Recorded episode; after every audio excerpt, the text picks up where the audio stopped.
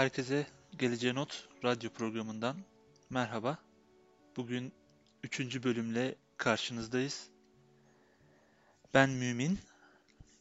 Ben de Sinan. İyi akşamlar herkese. Geleceğe Not programının beşinci bölümü bugün canlı olarak şu anda yayınlanıyor. Ee, bize iletmek istedikleriniz olursa e, bizi dinlediğiniz uygulamadan e, Spreaker uygulamasından ya da e, web sitesi üzerindeki Spreaker e, bölümünden e, chat bölümünden bize yazabilirsiniz. O sırada e, eğer yazarsanız bununla ilgili de şeyleri konuşabiliyor oluruz. Bugünkü konumuz geleceği planlamak. Geleceği planlamak deyince e, neler konuşacağız, neler yapacağız? Ee, birazdan gireceğiz konuya ama e, geçen sefer e, konuştuğumuz konuları da biraz değinmek istiyorum ya da konuşmadığımız konular aslında. Sinan, e, hatırlarsan geçen sefer bölümümüzün adında bir kelime daha vardı, para. Ama bunu bir türlü evet. konuşmadık nedense. Yani konuşmak istemediğimiz için mi yoksa konuşmak için uygun fırsat olmadığı için mi bilmiyorum ama bir türlü giriş yapamadık bu konuya. Evet, nedense bir giriş yapamadık. Ee, e, galiba bugüne de nasip olmayacak gibi görünüyor. Evet, ya herhalde konuşmak istemiyoruz diye düşünüyorum ben bu konuyu. Yani e, ilerideki bir bölümde belki inşallah. Yani daha uygun bir zamanda konuşabiliriz.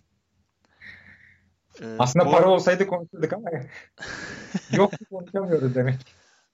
Evet olabilir.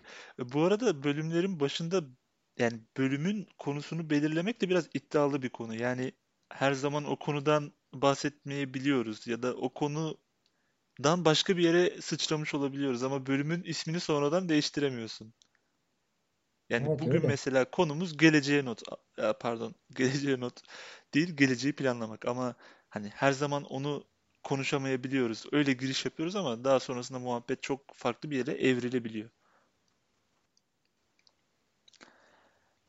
Evet bugün istersen yavaş yavaş başlayalım. Zaten programımız her zamanki gibi 40 dakika uzunluğunda. O yüzden çok fazla zamanımız yok. Ee, birazcık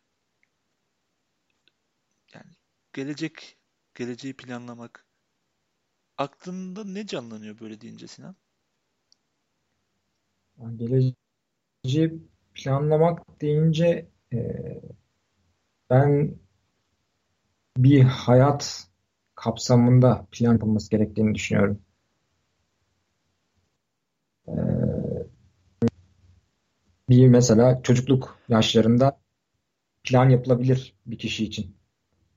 Ee, çocuk da kendi adına plan yapamayacağı için onun planını evvela annesi babası ya da onun ebeveynleri kimse artık o yapacak.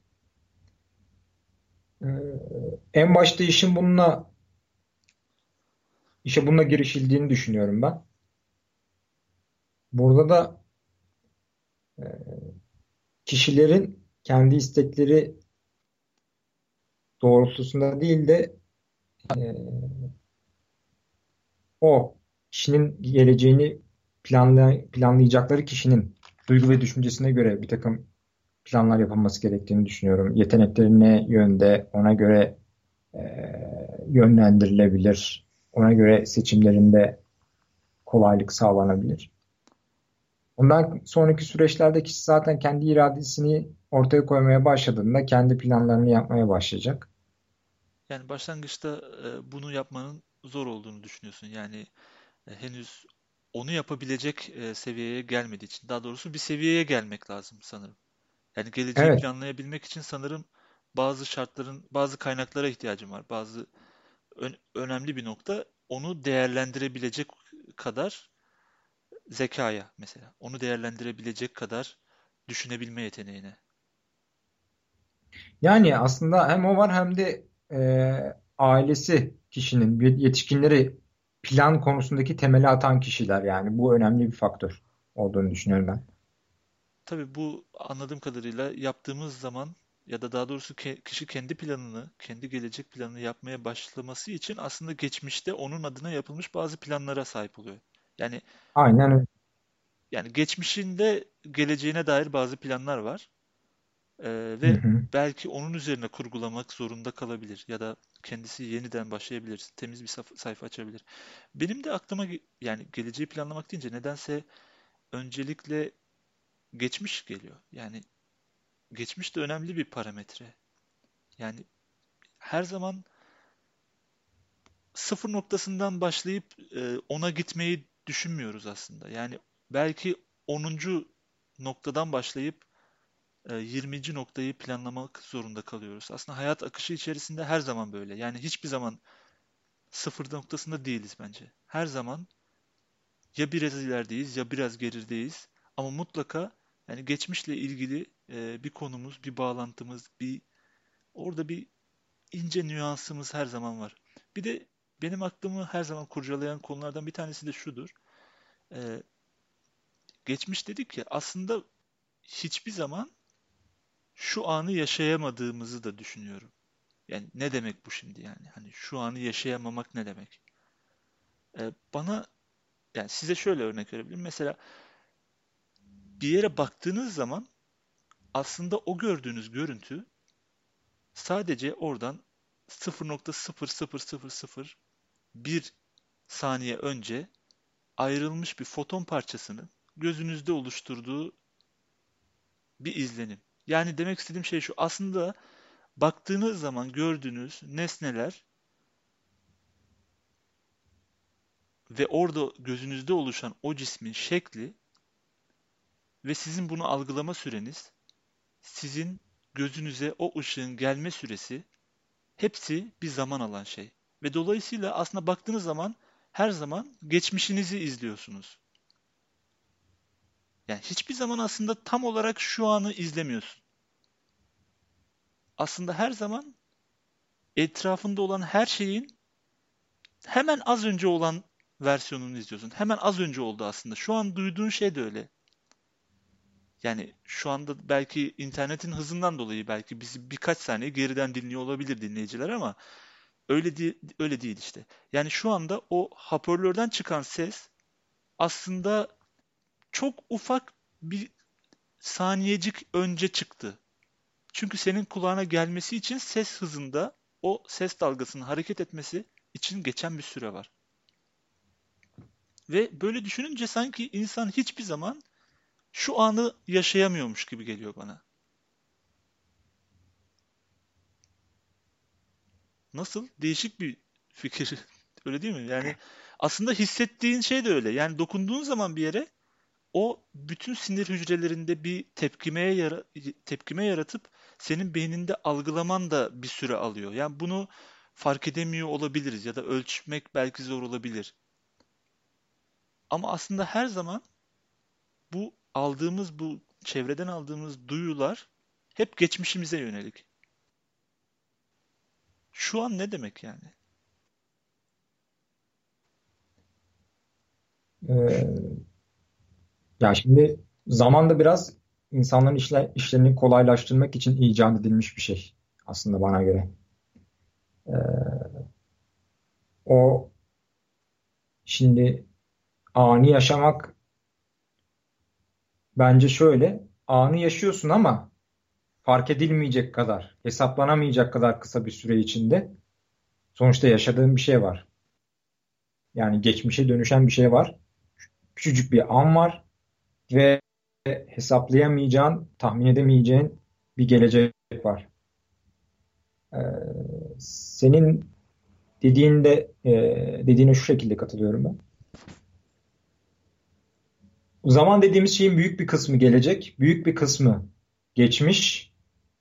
Ee, kum saati gibi aslında. O küçücük tanecikler hesaplı, hesaplanamaz ama sürekli azalıyor yukarıdan aşağıya doğru. Ne o anı yaşadığının farkında olmuyorsun çok. Yani geçmişin üzerine bir şeyleri inşa edip duruyorsun sürekli. İnsanın Yani, yaptığı bu. yani tam kum saati gibi düşünelim. Ee, yukarıdan aşağıya akan o kum tanecikleri yaşayacağımız her bir saniye olsun. Aşağıya akmış olanlar da yaşanmış olanlar. Yani tam Evet. o çizgi e, o ortasından geçtiği anki çizgi şu an oluyor aslında. Aynen öyle. Ve onu yakalamak ya da e, yani ondan sonraki gelecek olanları tahmin etmek yani onu bile yakalayamıyorken ondan sonrakileri gelecek olanları tahmin etmek aslında hiç de kolay değil gibi. Bir de Aynen. e, şöyle bir şey daha var. E, baktığın zaman da aslında yani her şey çok planlı hareket ediyor etrafımızda. Yani dünyanın şu an durduğu yere bak ve bir yıl sonra duracağı yeri hesaplayabiliyorsun. Yani eğer planlı hareket etmese onu hesaplayabilmen de mümkün olmazdı. Yani her şey aslında planlanmış gibi değil mi?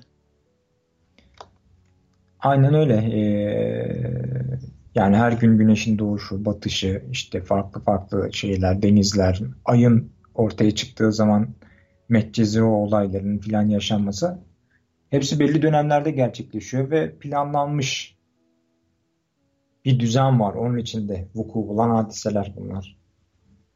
Yani aslında geleceği planlamak derken belki de bu cümle yanlış oluyor. Yani aslında geleceği keşfetmek gibi mi? Yani zaten ne olacağı belli mi yani? Aslında şöyle yani e, az önce söylediğim gibi zaman biraz da insanların uydurduğu bir şey. Yani uydurduğu derken e, yaptığı bir plan da diyebiliriz. Saat diye bir şey yok. Yani zaman dediğin şey ne acaba?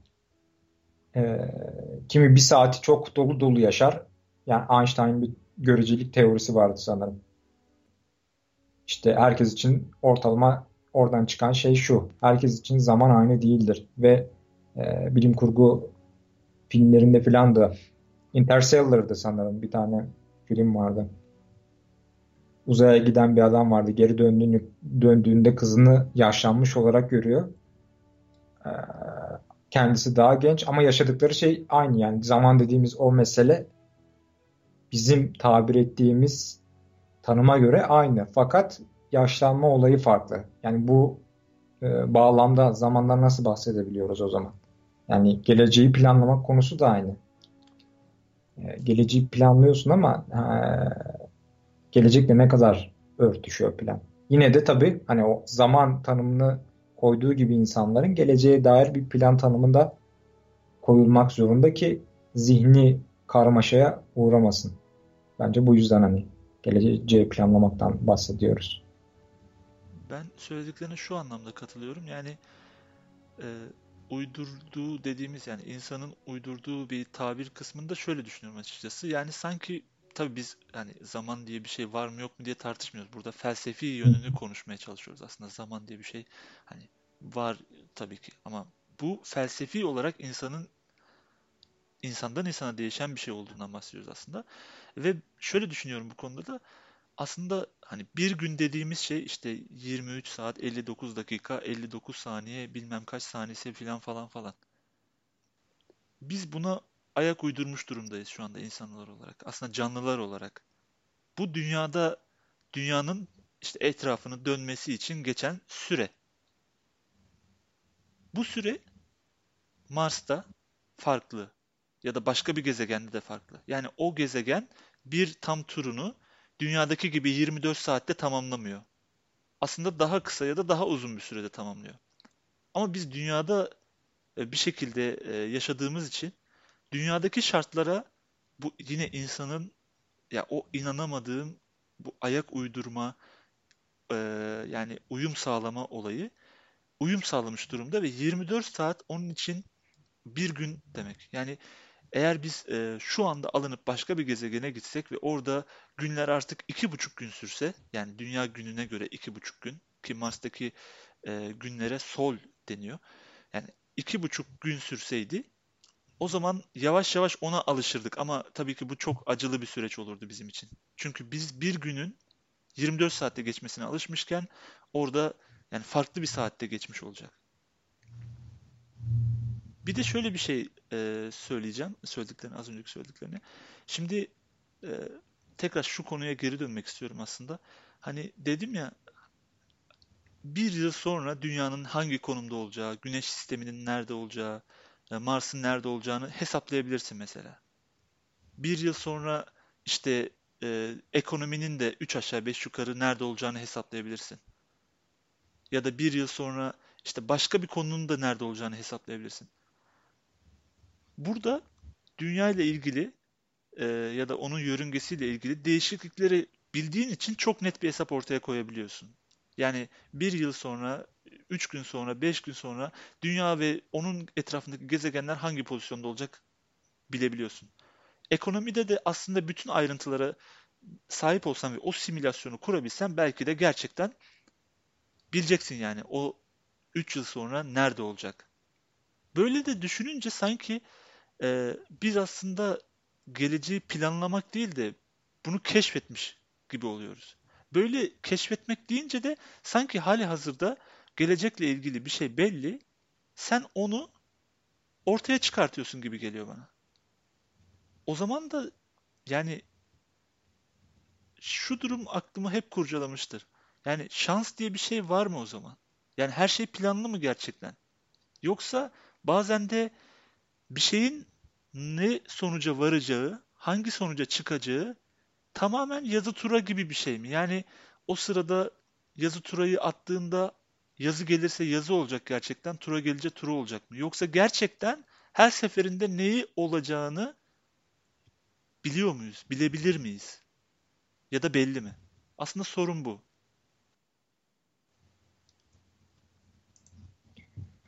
Ee, açıkçası ben şansa inanmıyorum. Ee, şansın hani e, tanımını da tanımına da bağlı olarak e, söylemim de değişebilir. E, tevafuk denilen şeye daha fazla inanıyorum ben. Akılsız, iradesiz bir e, random'un belli sonuçlar ortaya çıkaracağını e, hiçbir zaman inanmadım. Sadece e, insanın hesaplayamayacağı bir takım şeylerin bir şekilde e, önüne çıkacağına inanıyorum. Olumlu ya da olumsuz. Bugün çok şanssızım diye cümle içinde kullanıyoruz. Bugün çok şanslıyım diye yine cümle içinde kullanıyoruz ama onların nereden geldiğini aslında hesaplayamıyoruz biraz da. Belki yani de... hesaplayabilsek aslında diyorsun ki yani gerçekten bütün faktörleri ortaya koysak nasıl az önce söylediğim gibi e, belki tümüne sahip değiliz ama biz tümüne sahipmişiz gibi düşünelim. Dünyanın hareket etmesi ve güneşin etrafında dönmesiyle ilgili bütün parametreleri, hızına, işte konumunu, e, o hareket etme vektörünü, her şeyini biliyoruz ve işte şu kadar zamanda bu kadar gidiyorsa şu kadar zamanda da buraya varacak olduğunu biliyorsak aslında her şeyi bu parametreleri bütün tümüyle bilsek ve onu doğru simülasyonda, doğru formülde hesaplasak aslında neye çıkacağını o şeyin bulabiliriz. O dolayısıyla şans diye bir şey o yüzden mi yok? Yani öyle bir şey mi söylemeye çalışıyorsun? Aynen öyle. Bilgi kapasitesi arttıkça herhangi bir mevzudaki e, şans faktörü e, azalıyor diye düşünüyorum ben. Fatih Terim hep diyor ya vurmazsan gol olmaz diye. Onun gibi bir. Yani bir konuda bir irade sarf etmezsen e, şansı beklemek, şans dediğimiz şeyi beklemek abes olur. Bir, muhakkak başka şeyler vardır onun içinde. İradesiz bir şeye inanmıyorum ben. Şu da e, tezimi kendi içinde doğruluyor. Bir emek sarf ettiğinde o emeğin hiçbir şekilde bir işe yaramayacak demek oluyor o zaman. Boşuna çalışıyorsun. Yani şans diye bir şey varsa bütün yaptıkların bir anda yıkılabilir. Yani bütün emeğin, bütün hayatın e, tepe taklak olabilir yani bir anda. Yani o zaman iradenin bir anlamı kalmıyor. Ya da Bu tersten bir şeydi. Hı hı. O yüzden de şansa inanmıyorum ben. Ya ben inanmakla inanmamak konusunda değilim aslında da e, yani öyle bir olgunun olup olmadığı ile ilgileniyorum. Yani bizim Aynen. bir şey yani bu tahmin edemediğimiz bir şey var ama aslında onun sonucu belli ve aslında e, bütün parametreleriyle bütün o olayı doğru şekilde analiz edebilsek belki de sonucunu hesaplayabileceğimiz bir şey. Ama bunu hesaplayamadığımız için biz bunun adına belki de şans diyoruz. Evet. Ee, yani burada da şimdi e, plan yapmanın önemi aslında tekrar ortaya çıkıyor. Yani hazırlıklı olmak ve ona hazırlık yapmak aslında o şans dediğimiz hesaplayamadığımız şeyin ortaya çıkmasını önleyebilecek bir faktör. Önleyebilecek bir anahtar aslında. Eğer sen bu anahtarı düzgün kullanabilirsen, bu e, aracı düzgün kullanabilirsen, o analizleri doğru yaparsan aslında şans diye bir şeyi daha doğrusu şansı yani kötü şansı ortadan kaldırırsın diyeyim ben. Yani şimdi ben inanıp inanmamak konusunda bir şey söylemiyorum burada ama hani şans diye bir şey var ya da yok demiyorum ama o e, kötü sonuçlar doğuracak şeyi önleyebilirsin. O yüzden bence plan yapmak e, aslında o analizi yapmak bence çok önemli.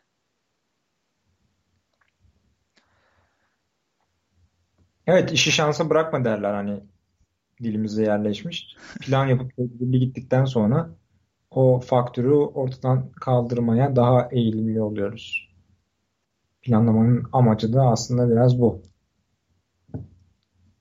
Ya peki yani ne yapmalıyız? Yani, yani Ee, ne yapmalıyız? dünle, e, yarınla nasıl bir bağlantı kurmalıyız yani? Ee, ömürlük bir plan yapılmalı hani bence. Ee, yarınlar düşünülmeli hep. Yani aslında birkaç plan da olabilir belki. Hani Tabii ki. Aynen öyle. yani yarının planı, bir yıl sonranın planı, planı, üç yıl sonra ya da ömrün planı. Aslında burada ömrün planının olmasından kastını çok iyi anlıyorum. Yani burada ömrün geçtikten sonra hani aslında üzülmemek için. Çünkü geçen bölümde e, anlattığım gerçek bir olay vardı. E, geçen bölümde bir hastanın e, söylediği bir cümleyi sö- söylemiştin. Evet. Yani o cümleyi aslında kurmamak için, o duruma düşmemek için ömürlük planı özellikle vurguluyorsun anladığım kadarıyla. Aynen öyle. Ee, şöyle aslında bir plan yapıyorsun oturdun işte bir masada ya da koltukta diyelim ki ömürlük bir plan yapıyorsun. Ee, bir hayal kurarsın. Ben yıllar sonra nerede nasıl olmalıyım diye. Eğer o kurduğun hayalde e, hayal sonrası yapacağın planda kendini mutlu olarak görmüyorsan o yolda ilerleme derim. Başka bir şey düşün. O adamın söylediği sözü söylememek için başka bir şey düşünmek gerek, gerekli. Ya bir Başka de plan gerekli. her zaman çok yönlü bakmakta da fayda var. Yani e, mutlu olmuyor olabilirsin hakikaten. Yani bazen yaptığın iş belki de yani seni tatmin etmiyor olabilir ya da e, o sırada o hazzı alamıyor olabilirsin. Ama daha iyi bir plana sahip olmadan da eldekiler eldekileri bırakmak, eldeki en iyi planı bırakmak ya da öyle söyleyeyim. Çok mantıklı gelmiyor bana. Yani daha iyi bir plan kurgulamalısın ki hani bu plandan vazgeçip vazgeç yani.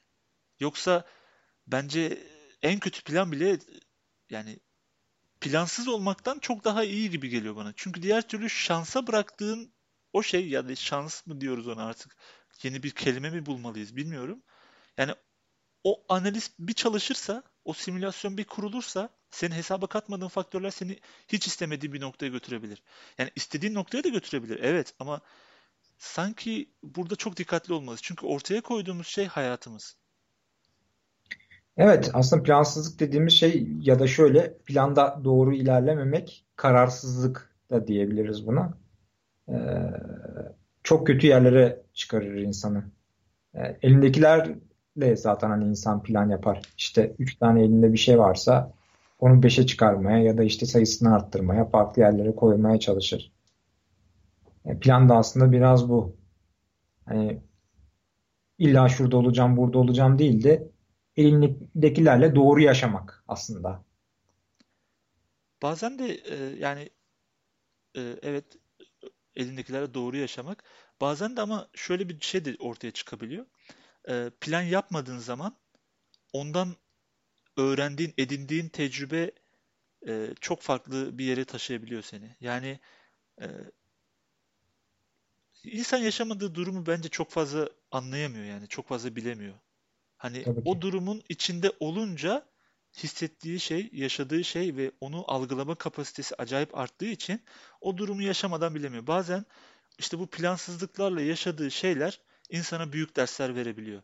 Yani burada bilmiyorum yani ne kadar şimdi konumuzu saptırırız, saptırmayız bilmiyorum ama hani benim özellikle böyle bir hikayem var açıkçası.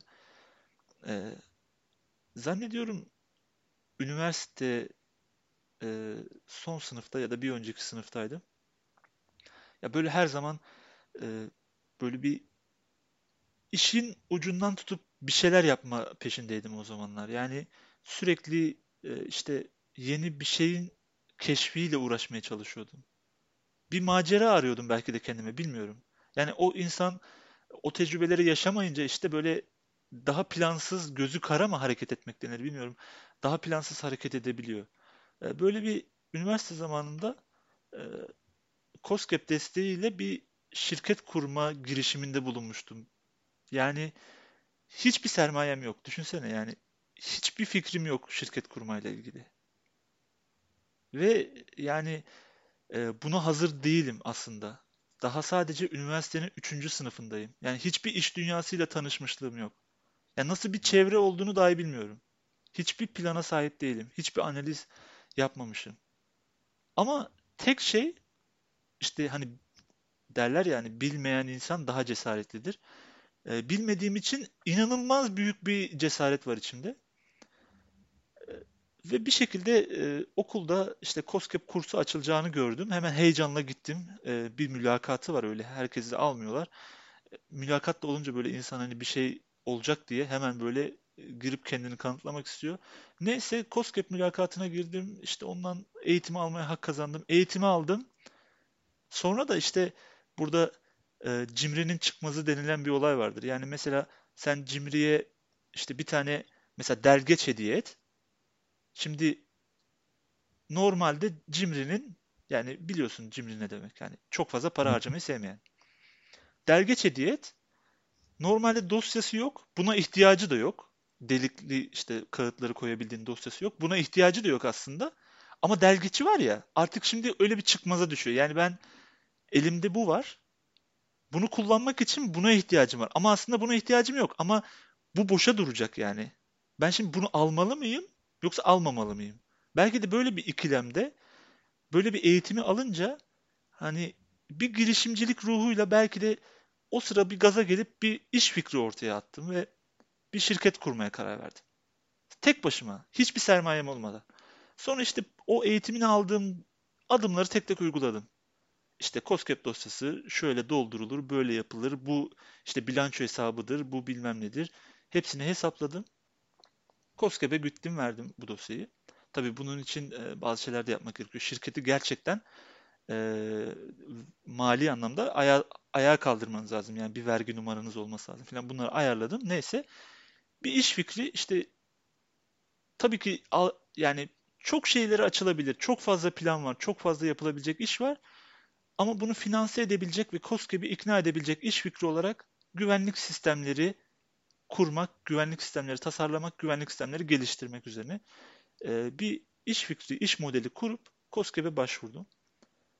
E, devamında KOSGEB'den olumlu sonuçlandı ve ben kendimi hiç planlamadığım bir şeyin içinde buldum. Gerçekten hiçbir fikrim olmadığı bir konuda resmen sınava tabi tutuldum. E, çok uzun ve zorlayıcı bir süreçti açıkçası benim için. Çok farklı bir tecrübeydi. Bir buçuk yılın sonunda e, işte o şehirde, kurduğumuz şehirde e, Manisa'daydı. Onu da söylememde bence sakınca yok. Manisa'da birkaç tane e, işte büyük sitenin e, kameralarını kurmuştuk, güvenlik sistemlerini kurmuştuk, elektronik güvenlik sistemlerini. Birkaç tane okulun ihalesine girip onları kazandık, onları teslim ettik. Birkaç tane şirketin e, bu tarz ihtiyaçlarını giderdik. E, bir buçuk senenin sonunda ben birden kendimi uyanmış buldum. Yani sanki uykudaydım. Sanki uyandığımda bu gerçek 5000 tane tavuğun ortasında kendimi kamera montajı yapıp 5 kilometre uzaklıktaki bir yerden kablosuz olarak interneti bağlayıp bir şekilde o sistemi ayağa kaldırmaya çalışırken buldum. Üstelik internet bağlantısı, elektriğin o kadar kolay üretilmediği, olmadığı bir yerde. Sonra düşündüm yani ben gerçekten bunu mu yapmak istiyorum? İşte bu çok tehlikeli bir soru. Çok doğru zamanda aslında tehlikeli bir soru değil. Aslında doğru zamanda sorman gereken bir soru. Sen gerçekten bunu mu yapmak istiyorsun? Orada yani bir şekilde e, uyandığımı hissettim ve o işin benim için doğru olmadığına karar verdim. O gün e, o girişimi e, kapatmaya karar verdim. Ve benim hayatımda o geçen bir buçuk yıl inanılmaz bir tecrübe olarak, know-how olarak bana geri döndü. Bunu yaşadığım için pişman mıyım dersen, yani bilmiyorum tam bu konuda emin değilim ama bazen de bu plansız olmak insana şöyle tecrübe katıyor. Şu anda böyle bir şey yapabilmek için daha fazla şey yapmam gerektiğini biliyorum artık. Yani şu an benim için öyle bir şeyin girişimine girmek, öyle bir şey yaratmaya çalışmak, öyle bir şey yapmak çok daha zor. Ve artık o hani toz pembe olur ya böyle hani o şirketi başlangıçta kurma aşamasında her şey. Artık benim için toz pembe değil. Belki de ben o tecrübeyi yaşamamış olsaydım şu anda belki kendimi o maceranın şu an içinde bulacaktım ve belki daha büyük riskler altına girerek. Çünkü o zaman zaten hiçbir şeyim yok. Düşünsene yani ne kaybedebilirim ki diye düşündüm.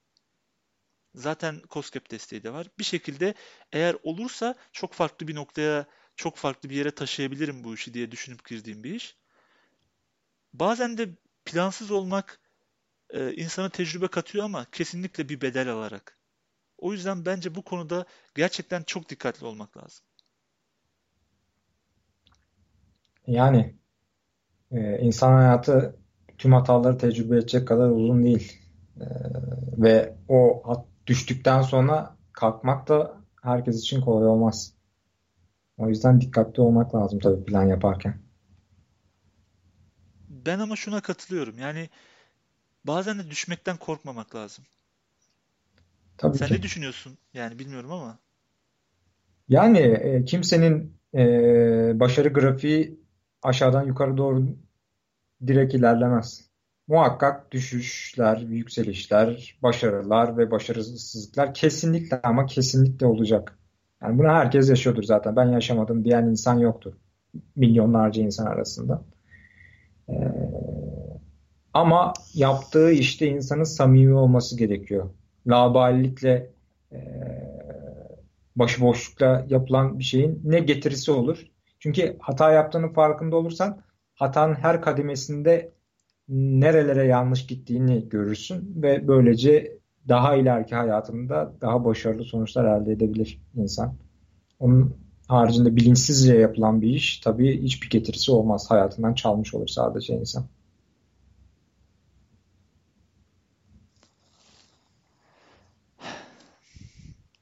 İlginç bir şey ya.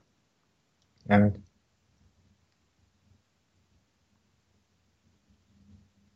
Gerçekten ilginç bir şey. Zamanımız ne kadar kaldı bu arada? Zamanımız yedi buçuk dakika var. Ee, bu Hmm. arada e, selamlar yazmış Kastane. Teşekkür ederiz. Selamlar bizden de. Bilmiyorum plan yaparken hedef yolunda kayıplar doğru hesaplanmalı. Herhalde bunun bu olayın en büyük çıktısı benim hayatımda bu oldu. Evet. e, ya ben de ortalama şöyle bir şeyden bahsedebilirim. Yazdığım, şu an yazmaya çalıştığım roman e, 7 yıl önce başlamışım. Geçen e, kaydettiğim fotoğrafını çekmiştim. Kocaman bir harita yapıp onun üzerinde işte bir şeyler yazıp e, bir takım çizimler yapmıştım. E, geçen gün denk geldiğimde tam üstünden 7 yıl geçmiş. Bence bu Yani konuyu konuşalım. o süreç çok ilginç geldi yani. Bir hata mı yoksa hata mıydı yoksa e, pes etmemenin bir sonucu muydu? Zaman zaman bunu düşünüyorum. Ahmet Ümit geldi geçen gün buraya. Onun imza gününe gittim. E, ne yapmalıyım diye sordum ona. E, koca yani bir sürü kitabı olan imza gününe gelen işte programlara katılan yazar dedi ki e, sürekli gönder dedi sağa sola kitabını. Beni de defalarca reddettiler dedi yani. Ben de e, onu duyduğuma yani daha çok ilgimi çekti. Yani kitabımı alıp okusaydı ve başarılı olmuş şöyle ya da böyle filan deseydi beni o kadar mutlu etmezdi. Yani Yani pes çünkü etmemek gerektiğini söyledi aslında diyorsun. evet çünkü bir iş başaramamış daha ya da o yolda olan bir insan için e, hatanın kabul edilebilirliği çok önemli. Motive ediyor yani insanı. Bence her zaman hatanın kabul edilebilirliği var ya. Yani ne olursa olsun hatadan öğrenmek diye bir şey var. Yani ona e, İngilizce fuck slam deniyor. Yani o battığın yerden aslında çıkardığın dersler, o tokat seni ayağa kaldırabiliyor bazen. O yüzden e, yani kabullenmemek lazım bence başarısızlığı. Evet, Çünkü başarısızlıktan sonuç çıkarmak gerekiyor. Kabullenmemek değil de kabullenip onunla yaşamak gerekiyor bence. evet ben doğru söyledin. Bence bu daha doğru bir yaklaşım. Ama biz Başarıyı yok saymakla üstüne bir şey inşa edilmez yani. Hı hı. yani kesinlikle bunun da yine doğru yönetilmesi için doğru bir plana ihtiyacı var. Evet. Daha aslında e, bıraksan e, konuşabileceğimiz çok konu olduğunu düşünüyorum ama şu anda e, yayınımızın sonuna geldik. İstersen bunu e, bir sonraki bölümde devam edelim kaldığımız yerden. Ne dersin? Tamamdır. Herkese iyi akşamlar diliyorum. Sanırım süremiz sona erdi. Ee, Regaip Kandilini e, kutluyorum herkesin. İyi akşamlar şimdilik. Ben de katılan herkese çok teşekkür ederim. E, tekrar e, bize yorumla e, düşüncelerinizi iletmenizi ya da e, web sitemizdeki iletişim bölümünden bize ulaşmanızı rica ediyorum. Ulaşmanızı rica ediyorum. E, böylece sizin fikirlerinizi de burada hayat vermiş oluruz. Şimdiden herkese, dinleyen herkese çok teşekkürler. Herkese iyi akşamlar.